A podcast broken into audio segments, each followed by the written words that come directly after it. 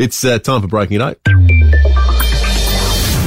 Well, we're doing something a little bit different for Breaking at 8 this morning, given that Australia goes to the polls tomorrow. We've decided uh, to hand over this segment to two of the most prominent voices uh, on either side of the debate, and we're, we're going to have a, a, chat with them separately, not because, uh, you know, it's going to turn into some sort of slanging match. They're both eminently civilised people, but we thought that what we would do was start first, uh, giving one of the most prominent voices from the No campaign a chance to have a final say ahead of the vote. And then after that, we're going to talk to one of the most prominent voices of the uh, the Yes campaign. Um, kicking off though with Senator Kerrynne Liddle, uh, Liberal senator for South Australia, who we've had on the show several times now. She's been a, a, a powerful advocate for a no vote from the get go, and um, we uh, we have her on the line now. Um, Senator, good morning, and thank you so much for, for joining us. We're going to be having a, a chat after you to, to Noel Pearson. Um, but I just wanted to, to start by asking, there's been a lot of um, argy bargy and too much name calling and uh, and so on. As someone who's been advocating a no vote uh, and doing it in a very you know subdued and thoughtful way, how have you found the process of sort of being thrust into the limelight by all of this?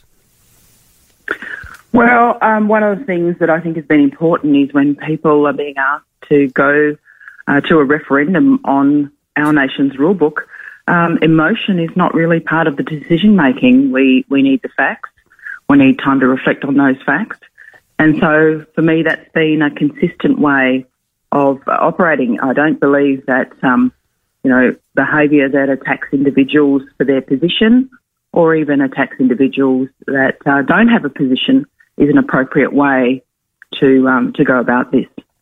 So, normally on the cusp of a, an election, be it a party political election or, or a referendum, um, the, the, the, the, polls these days are given so much weight and so much attention by the media and by people in, in politics. Are you convinced that the that the no vote is travelling as well as the polls would suggest, or are you worried that there might be an element of complacency going into tomorrow?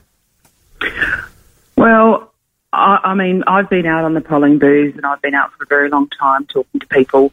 Um, people bump into me. Some people are surprised by the um, the position I have. I'm I'm not sure why because um, I've taken the perspective of I'll deal with the facts. Um, the, the one of the latest polls though that has come out that um, I was I was pleased to see because it has contradicted um, my experience uh, of talking to people on the ground, and that is their latest Resolve poll um, only this week has shown that only 41% of Aboriginal and Torres Strait Islander people actually uh, agree with this, and that doesn't include people from remote communities. Um, yeah, we've seen banners um, that have 80% on them. The Prime Minister talks about 80%. There's banners that say, or billboards that say 83%.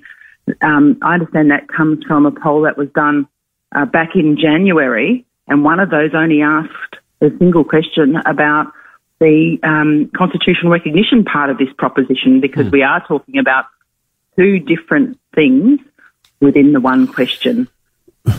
Well, so, forty percent, eighty percent, at very least, near as half of Australia's Indigenous population is is going to be disappointed if the polls are to be believed, um, and the no vote ultimately gets up. What, What's the responsibility of government and the population come Monday morning, Senator, in, in, the event that no gets up? And there's going to be a lot of people, Indigenous Australians, who feel probably hurt um, and, and, and isolated as a result of, of the outcome.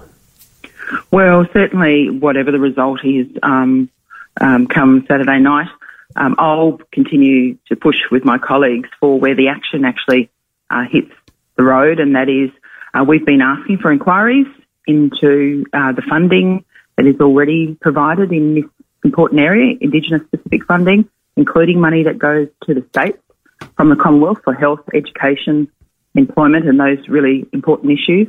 Um, you know, uh, there has to be a whole lot more work done on the accountability of everybody, everybody in that um, service supply chain um, to make sure that we do better. I think one of the things that has come out of this is a clear indication that um, all Australians want better outcomes. They just don't believe, I think the polls are showing, that this is the way to do it. And And I certainly don't believe that. I think the quickest way to get the best outcomes is to call on accountability of the millions and millions of dollars, billions actually, not millions, that have gone out um, in Indigenous affairs and ask the questions that need to be asked about that money that goes out the door today and tomorrow. How's it being spent for the benefit of people the next day? Kerrynne, as an Aboriginal Australian and someone who grew up in an extraordinary family where your parents really emphasised the need for education, you and all your siblings, and, and, and the, the, the, importance of, of work and looking at the diversity of your career in business and in, in journalism and so on. Do you think that this whole process has been damaging or helpful for the lot of Indigenous Australians? Well, I think that's a, a, a fairly um, um, lengthy um, thing to respond to, but you know, a lot of this conversation is as if all Aboriginal and Torres Strait Islander people have the same experiences, the same views, or at the same position in, in life. You know, I disagree that people don't have a voice already. Um, there are so many people that talk to politicians, um, that to big bodies that talk to government, that talk to agencies. Um, I think, uh, you know, I look at the, the incredible outcome from the coalition um, policy that uh, procurement policy that now sees Indigenous businesses bringing in more than a billion dollars a year and, and their revenue increasing more than 12% a year. I mean, that's extraordinary. They employ more Aboriginal people um, than anyone else. There are sectors where there's a whole group of uh, Aboriginal and Torres Strait Islander people employed, and that's not within those sectors that provide for uh, Aboriginal service delivery. Um, there are fantastic, positive stories, and I think unfortunately this has been couched as if everybody who is of one group of people needs the same outcome at the same time and at the same level, and, and I just don't believe that's true. Mm. Um, I think making this about romantic notions about being on the right side of history um, is is not the way to sell a proposition that actually is in two parts. I haven't met a person in all my travels that doesn't agree with the recognition of Aboriginal and Torres Strait Islander peoples in the Constitution, um, but they do disagree with voice. Mm. It's still not explained.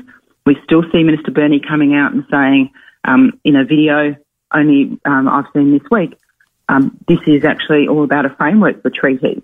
Um, and yet the Prime Minister is still saying this has nothing to do with treaties. No wonder people are confused. No wonder people are upset because this has been couched as a good and bad. Um, you know, you're good if you're good if you support this, you're bad if you don't. But this is about our constitution, and this should never have been about good, bad, or emotion. Mm. Kerrynne Liddle, thank you so much for joining us, and uh, we'll probably uh, catch up again next week after the result. And um, yeah, we'll say this to the yes people too, but um, good luck tomorrow, and let's hope it all stays nice and civilised. Always a pleasure catching up with you, Senator Kerrynne Liddle there.